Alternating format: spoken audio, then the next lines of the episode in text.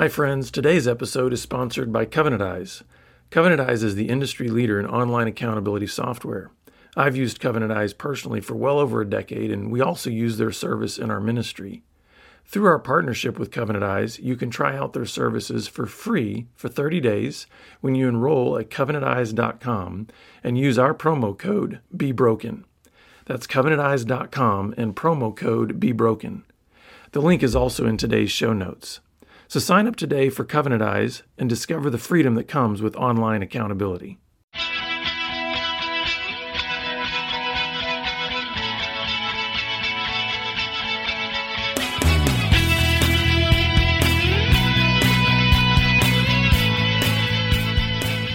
Good day, listeners and viewers. Welcome to this edition of the Pure Sex Radio program. We're glad to have you here with us.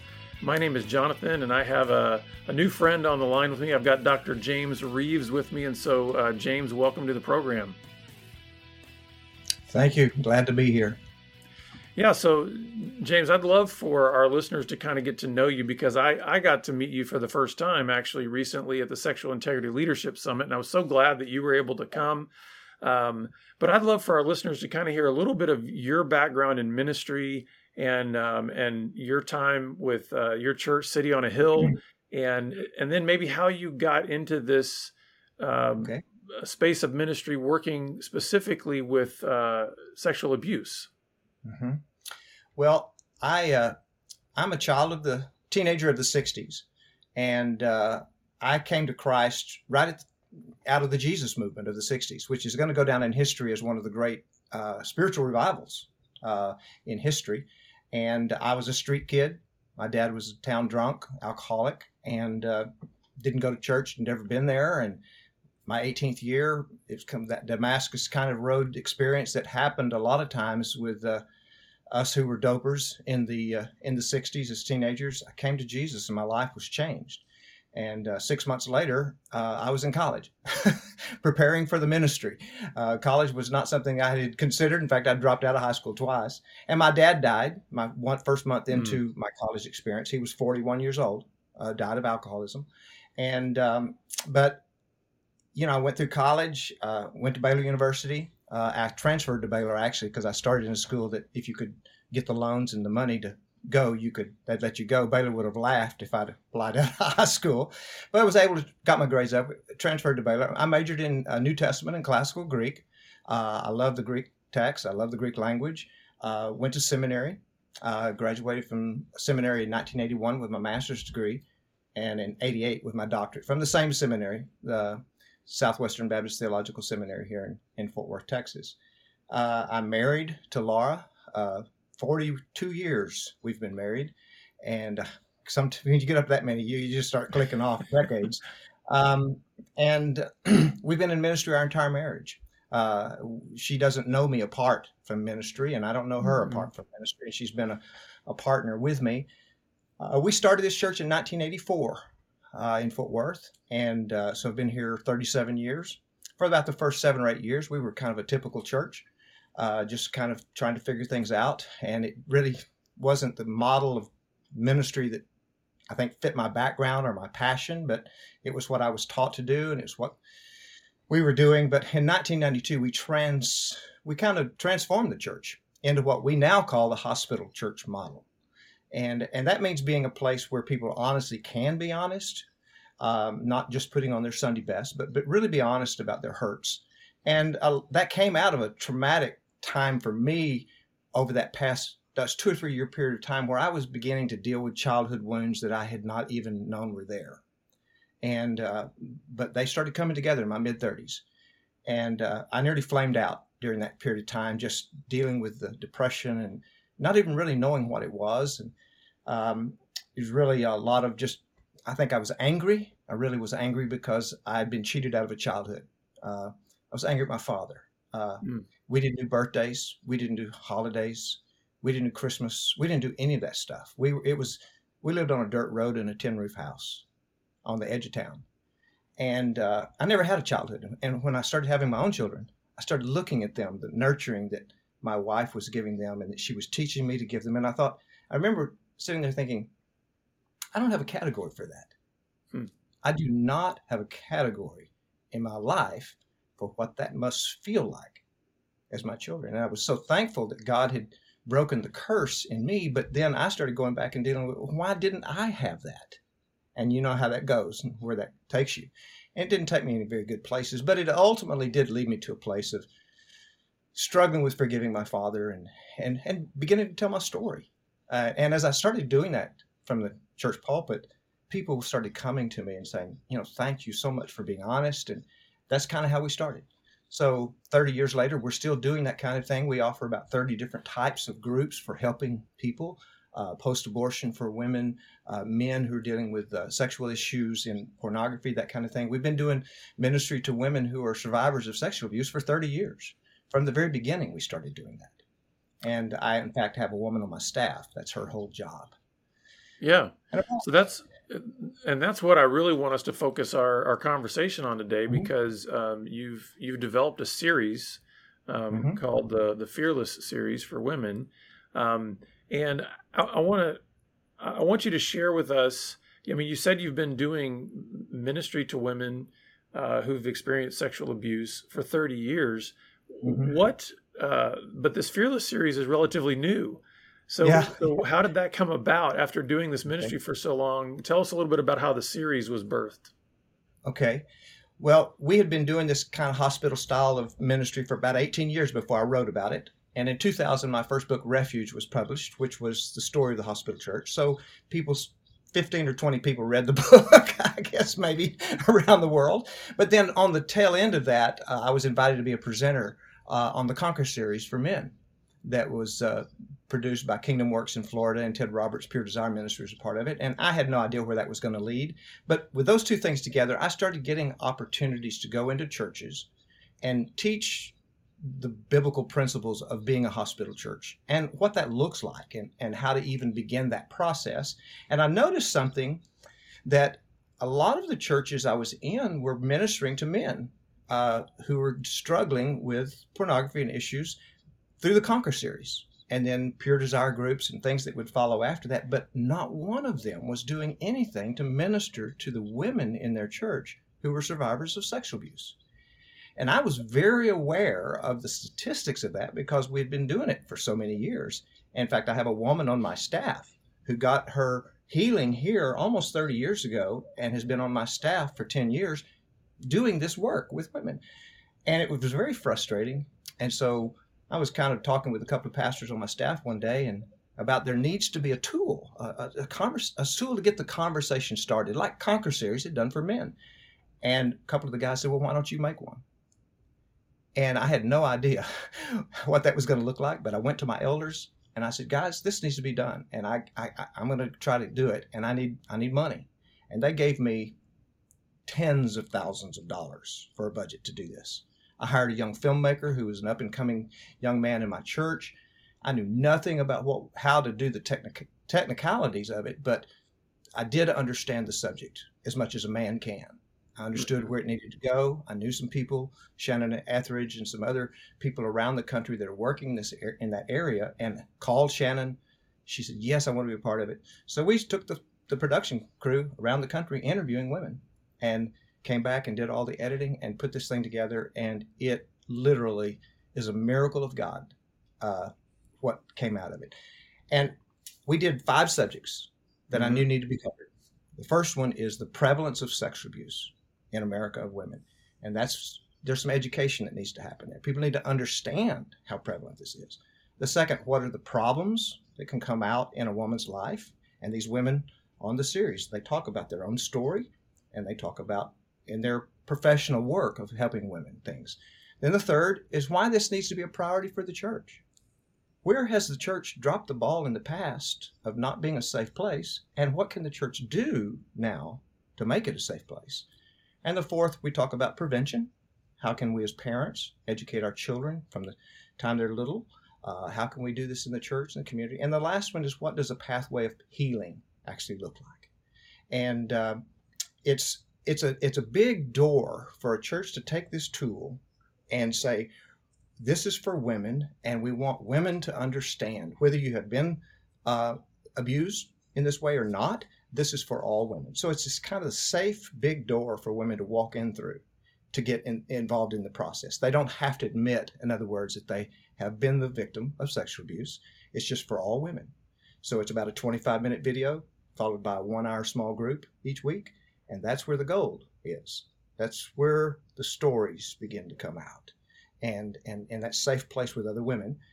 And so this getting the conversation started. And then at the end of that five weeks, the women that have actually talked about their experience, maybe for the first time, then there's an opportunity to go on in a more lengthy process just for those who have talked about their abuse and now need mm-hmm. to go into a deeper healing experience. So it's it, it's this big open door to make it safe to walk through, get that conversation started, and then carry those that actually need that work on in a, in a further way. So we, we kind of designed it along that. I wrote a, a workbook for the follow up, wrote a study guide to go along with the series for the small group discussion. And uh, we're having some churches around the country that are beginning to use it. We field tested it here in our church, and uh, it has uh, some incredible things are beginning to happen. Uh, so let me let me ask the obvious question that I think okay. um, would would be one of the first questions that anyone, not just a woman, would ask about this, and that is, uh, James, you're a man, like, and you're talking about female sexual abuse. yeah. What, how does that connect? Like, what's what's your credibility? How do you talk into this? You know. I think I think God has a sense of humor, yeah. uh, actually, because I tell people all over, a woman should have done this. Mm-hmm. Now I have my wife working with me on it. Okay, so I, it wasn't just a, a, dude, you know, that was doing all this. She was helping me guide the process, and all the women who I interviewed, they schooled me. Yeah. You know, so I just put the pieces together. Really, they're the ones that that you know gosh, are just incredible in their stories and of healing and and now their work with women. So, but it is kind of odd, and I am asked that question, and I think it started in early childhood. And this mm. is the truth. I, I, said that my father was a, a desperate alcoholic. He was also an abusive husband, and he uh, was very abusive to my mother. So I can remember as a little boy, five and six years old, I would stand between him and my mother and protecting her thinking I could protect her from him. And I think right there in the early life, the seeds were birthed for me to be an advocate for women. Mm-hmm. And people that know me, uh, 40 years of ministry, I've always been an advocate for women. Uh, I, I believe that women oftentimes are so marginalized and, and they do, they're, they're God's gift uh, of nurturing, uh, to families and and and I, I I typically kind of say you know if you look in general terms men are takers and women are givers. Now there are exceptions to that rule but in general the nurturing aspect of a woman is to give give give and a men just take take take. And so I've always really been a vocal advocate as a pastor for women. And so when this project came up it just really fit right into really what had been my heart for many years is to to stand up for women who oftentimes are not willing or not able in whatever situation they're in. Uh, any pastor who's pastored for, for more than a few weeks is going to have a situation in a marriage where there's some inequities going on there with mm-hmm. a husband taking advantage of his wife and and and trying to negotiate their way through that. So, you know, I think that's kind of like I said, God has a He's chosen the foolish things of the world to confound the wise, and and I suppose that this is a little bit of that. Yeah. And I, but I say this, Jonathan, and I say it in all sincerity. This is the most important thing I have ever done, and I mean that with everything that is in me. I don't know if I've done many important things in ministry, but I do know they pale into insignificance in comparison to this. Um, I'm 67 years old, and to think that God has allowed me at this point in my life to do finally the, I think, the crowning jewel of ministry for me is to be able to do this. And I, I still, when I watch the videos, I tear up. Mm-hmm. I, I can't keep from it. And I'm so thankful that God has given me the ability to do this, but or not the ability, He just did it in spite of me, I guess. But that's the answer how man winds up yeah. doing it. Well, and and uh, and I have gone through the videos, and they're they're phenomenal, not just in their their quality, but the the content. And mm-hmm. you really did. Uh, you really did get some phenomenal women to speak into mm-hmm. this space. Uh, but I want to talk a little bit about the the the background of the ministry that you have been doing at City on a Hill. Mm-hmm. Um, okay. Um, in this space of helping women with sexual abuse, because obviously that spoke into so much of what you then created mm-hmm. in the Fearless series. Can you talk a little bit about what are the the major um, challenges and hurdles for women who have secretly been mm-hmm. carrying their pain? Uh-huh for them then entering into a space where they can actually talk about it because that's got to be a huge hurdle for many women yeah. who face sexual abuse it, it, definitely is and that is something in fact not only uh, is it a hurdle in a uh, in a church for that to happen but it has been a hurdle that i'm facing i'm having to get over with the fearless series. And so i can really speak to both of them uh, why it's difficult in a, a church for a woman to talk about this. And then those very reasons are the things that are becoming huge hurdles uh, to, for us to get over uh, about getting the Fearless series there. And, one of them, I think, is there's a great lack of understanding. And, and in most churches, most of the leadership is male. And so right there you have a you have a, a mountain because men don't get it they just don't get it. It may have a pastor's heart, may love people, care for people, but they don't get this subject because they're a man. Now, men are sexually abused, but the the numbers are much more for women, and it affects the woman in a different way. And and I only know that because women have been telling me this for 30 years. So first of all, there's a there's a man that has to get passionate about this and it doesn't it's not an indictment on lots of pastors uh, that they don't do this work it's that they don't get it mm-hmm. and then so they don't talk about it in the in the public arena.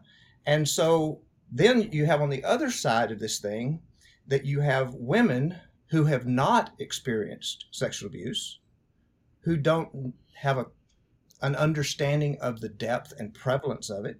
Because why? Because it's not being talked about. It's not being talked about from the pulpit in leadership. But then women who have experienced it, they're not talking about it because of their shame, because of all the things that are wrapped around it, and because there's not been a safe place. The church has not been a safe place because the leadership is not even dealing with this issue. It's not even discussing this issue. So you've got this code of silence that's going around everything. You've got it's not being talked about from the pulpit. Women who haven't experienced it, they're not going to be talking about it, and they don't have a clue how bad it is. And the women who are not talking about it and have, who have had it think they're the only one. So you've got all of this going on here to create this code of silence around the sexual abuse of women. So when you come with a tool like this, you've got a senior leader and maybe a staff of leadership who don't get the problem You've got women in the church who don't get the problem because they're not talking about it. But once the door is open with a safe tool like this, the brave leaders that do this, then all of a sudden the conversation gets started and everybody goes, Oh, my soul. I had no idea you had experienced this. Mm-hmm. I'm so sorry you experienced this. And women, because they tell us a minimum Marnie Ferree said this on the Fearless series, and Marnie's a rock star. I mean, she is just a rock star when it comes to subject because she's a practitioner. She's experienced it. She's been helping women for years. She said a minimum of one in 3 mm-hmm. in the church. If you go one, two, three, one, two, three, just go down the row of your church. One, two, three. Every three stand up. That gives you a visual representation of the numbers of women in your church ministry that have experienced this and the vast majority have never told anyone or gotten any help. So, if this woman who has experienced it is going to come forward for pastoral or ministry help, she's going to have to go to a man. Mm. That's a walk. Mm-hmm. She's going to have to go to a man that's never talked about this issue. She's never even heard him acknowledge that it's a real thing. So, how easy is that going to be for her to do it? So, what mm. churches have to do on top of all this is they have to have a woman they have to have a woman of has a voice uh, in the church who has respect. A woman who says, "Here's your go-to person, ladies. You can go anonymously, privately. You can go to her. Churches don't have that. And that was one of the first reasons that I put Vanessa Elswick on my staff after she had been involved in the healing process for years because I knew we've got to have a woman that they can go to. As much as we are a safe place in the church, I'm still a man. I'm still a dude. Mm-hmm. And as much as I talk about it, I'm still a guy. Uh, you know, so I've got to have that woman. And she doesn't have to be on the professional staff, but she's got to be somebody that's given visibility. Mm-hmm. Got to talk about this. We've got to break this code of silence around this issue. Yeah. Now you uh, you mentioned the the five uh, areas of focus that you have in the mm-hmm. um, in the series.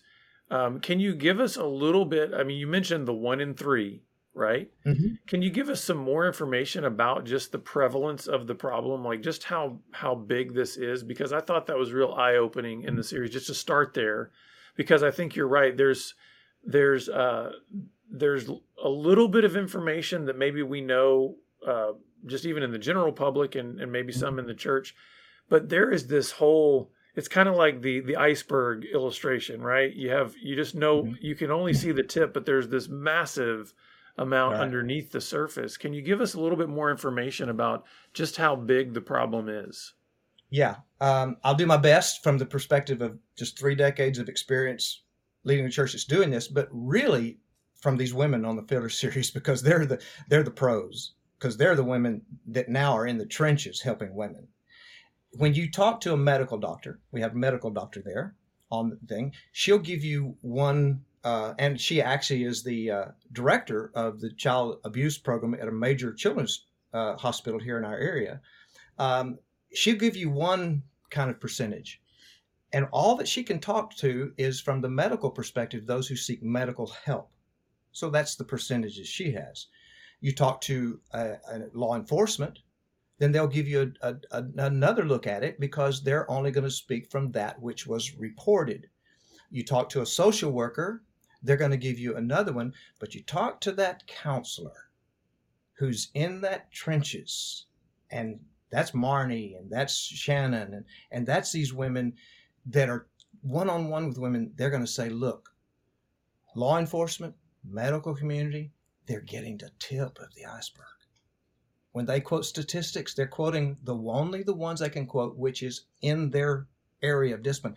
Mm-hmm. But let me tell you, as a therapist, they're getting the tip of the iceberg.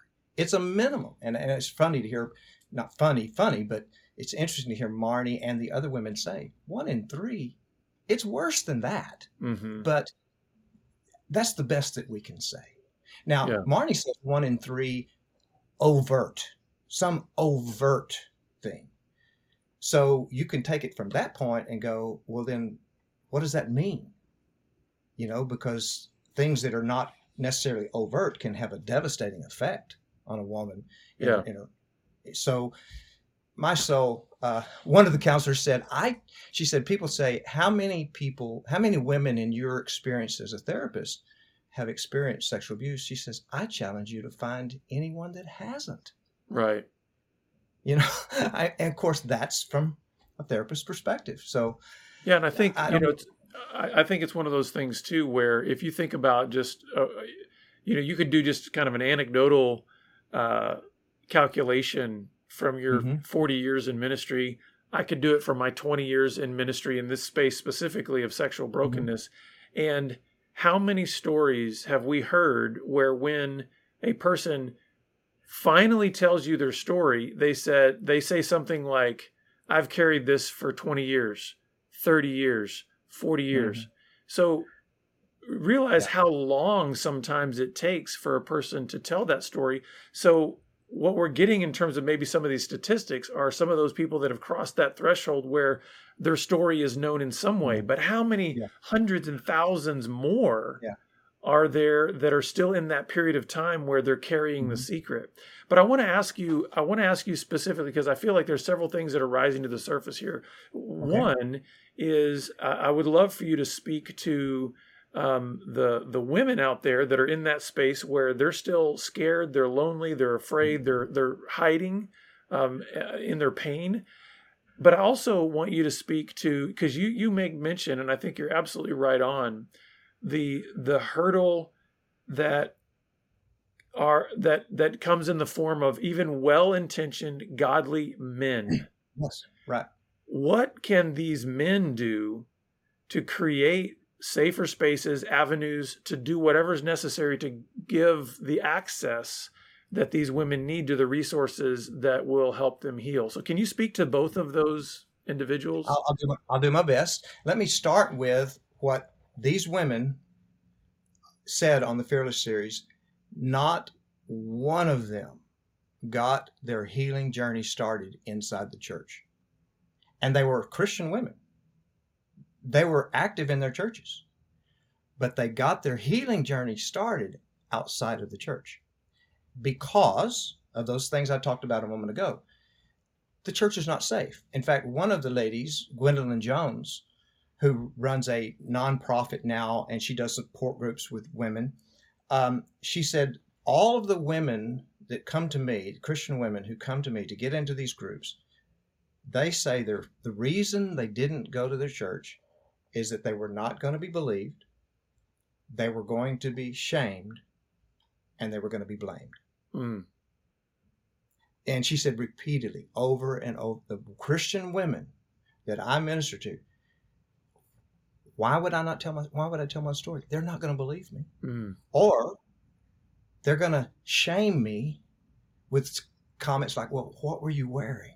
Mm. Or many of them were children when it happened. I mean, you know, obviously, but it, no matter what a woman's wearing, there is no excuse for sexual violation. Right. And doesn't mitigate the damage. Or I'm I'm not going to be believed, I'm going to be shamed, and I'm going to be blamed. Now, the shame issue, as you well know, in sexual brokenness, is a humongous mountain for to get over to start dealing with the issue because there's so much internal shame.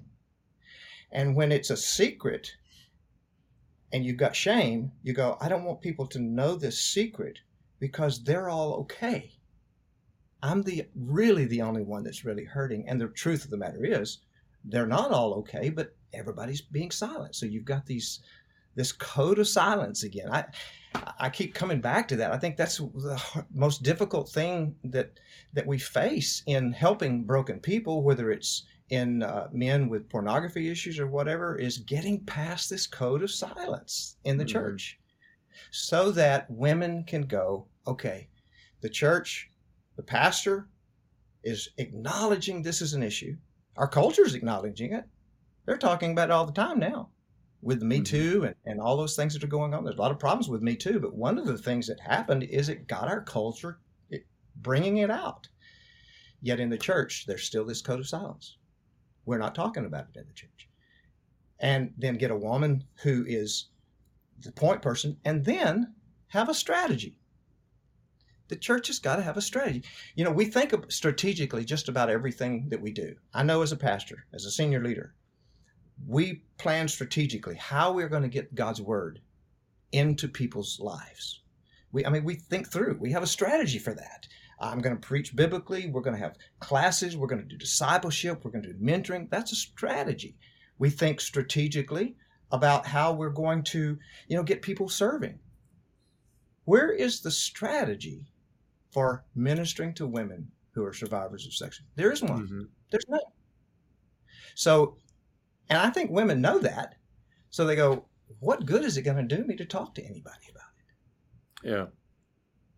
Well, sister, I'll pray for you. Well, we should pray for her, but she needs more, much more than just our prayer. Yeah. She needs our ministry.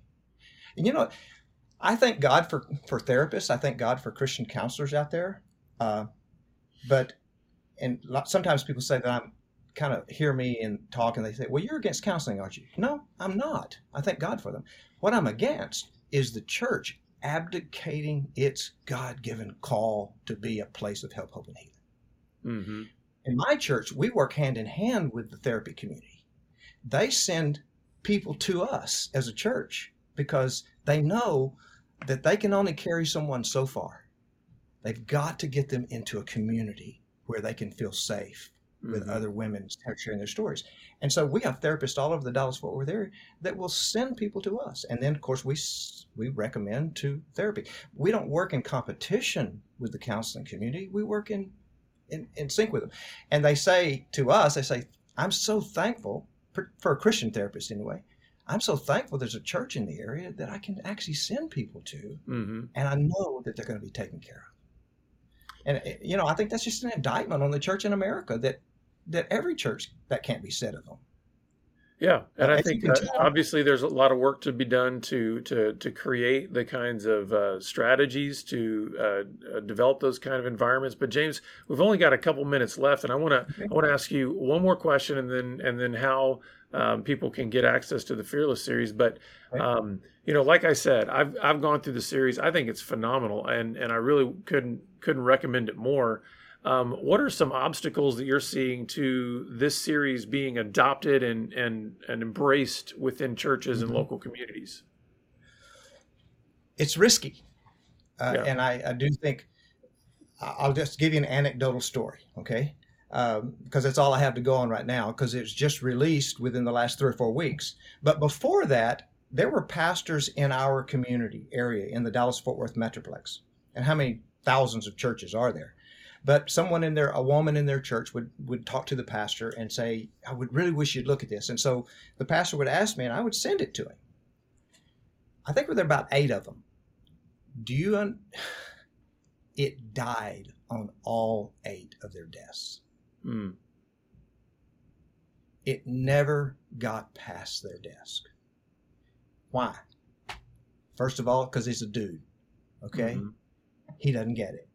Second of all, the subject scares him to death. I don't know what to do with this. That's why we developed this series, though, so he doesn't have to figure that out. okay, um, and so that's that's it's an obstacle. So, quite frankly, I am going around pastors, and I just say that unapologetically. I love pastors. I've been one for 40 years. I love the church, but I figured out I got to go to women. And so, where I'm targeting marketing, if you will, or whatever, is I'm seeking for women in the churches who have a voice in their in their Mhm. in their Christian community, and I'm targeting them to get them to see this, passionate about it, and then they can go to the pastor because they have a voice and they can speak into his life and say, Pastor, we cannot accept no anymore.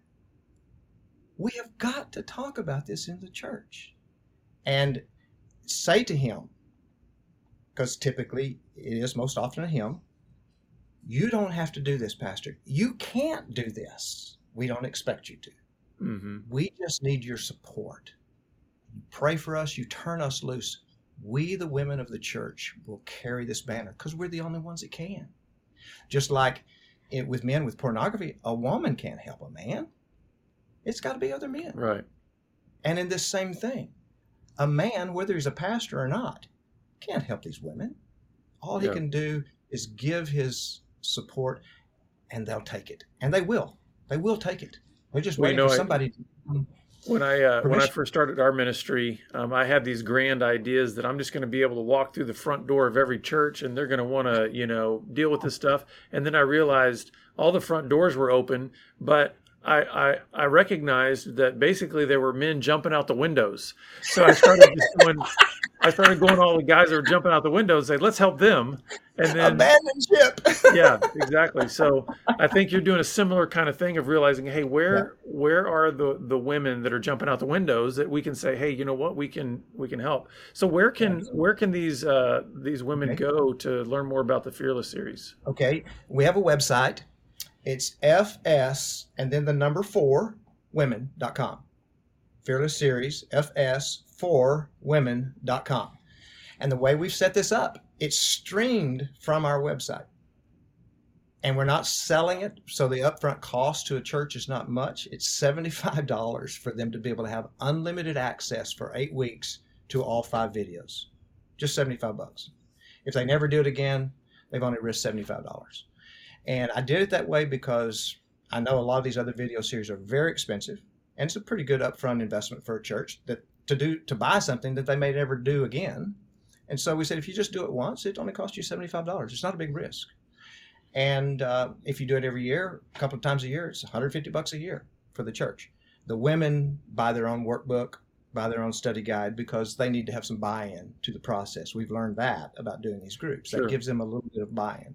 So we just try to make it as easy as we possibly can financially for everyone. And uh, I've de- dedicated the rest of my life to this. I have resigned my senior pastor position in my church six weeks ago. I did. I gave it to my young associate that I've raised up. He is now the senior pastor. I am only the teaching pastor. I'm responsible for Sunday.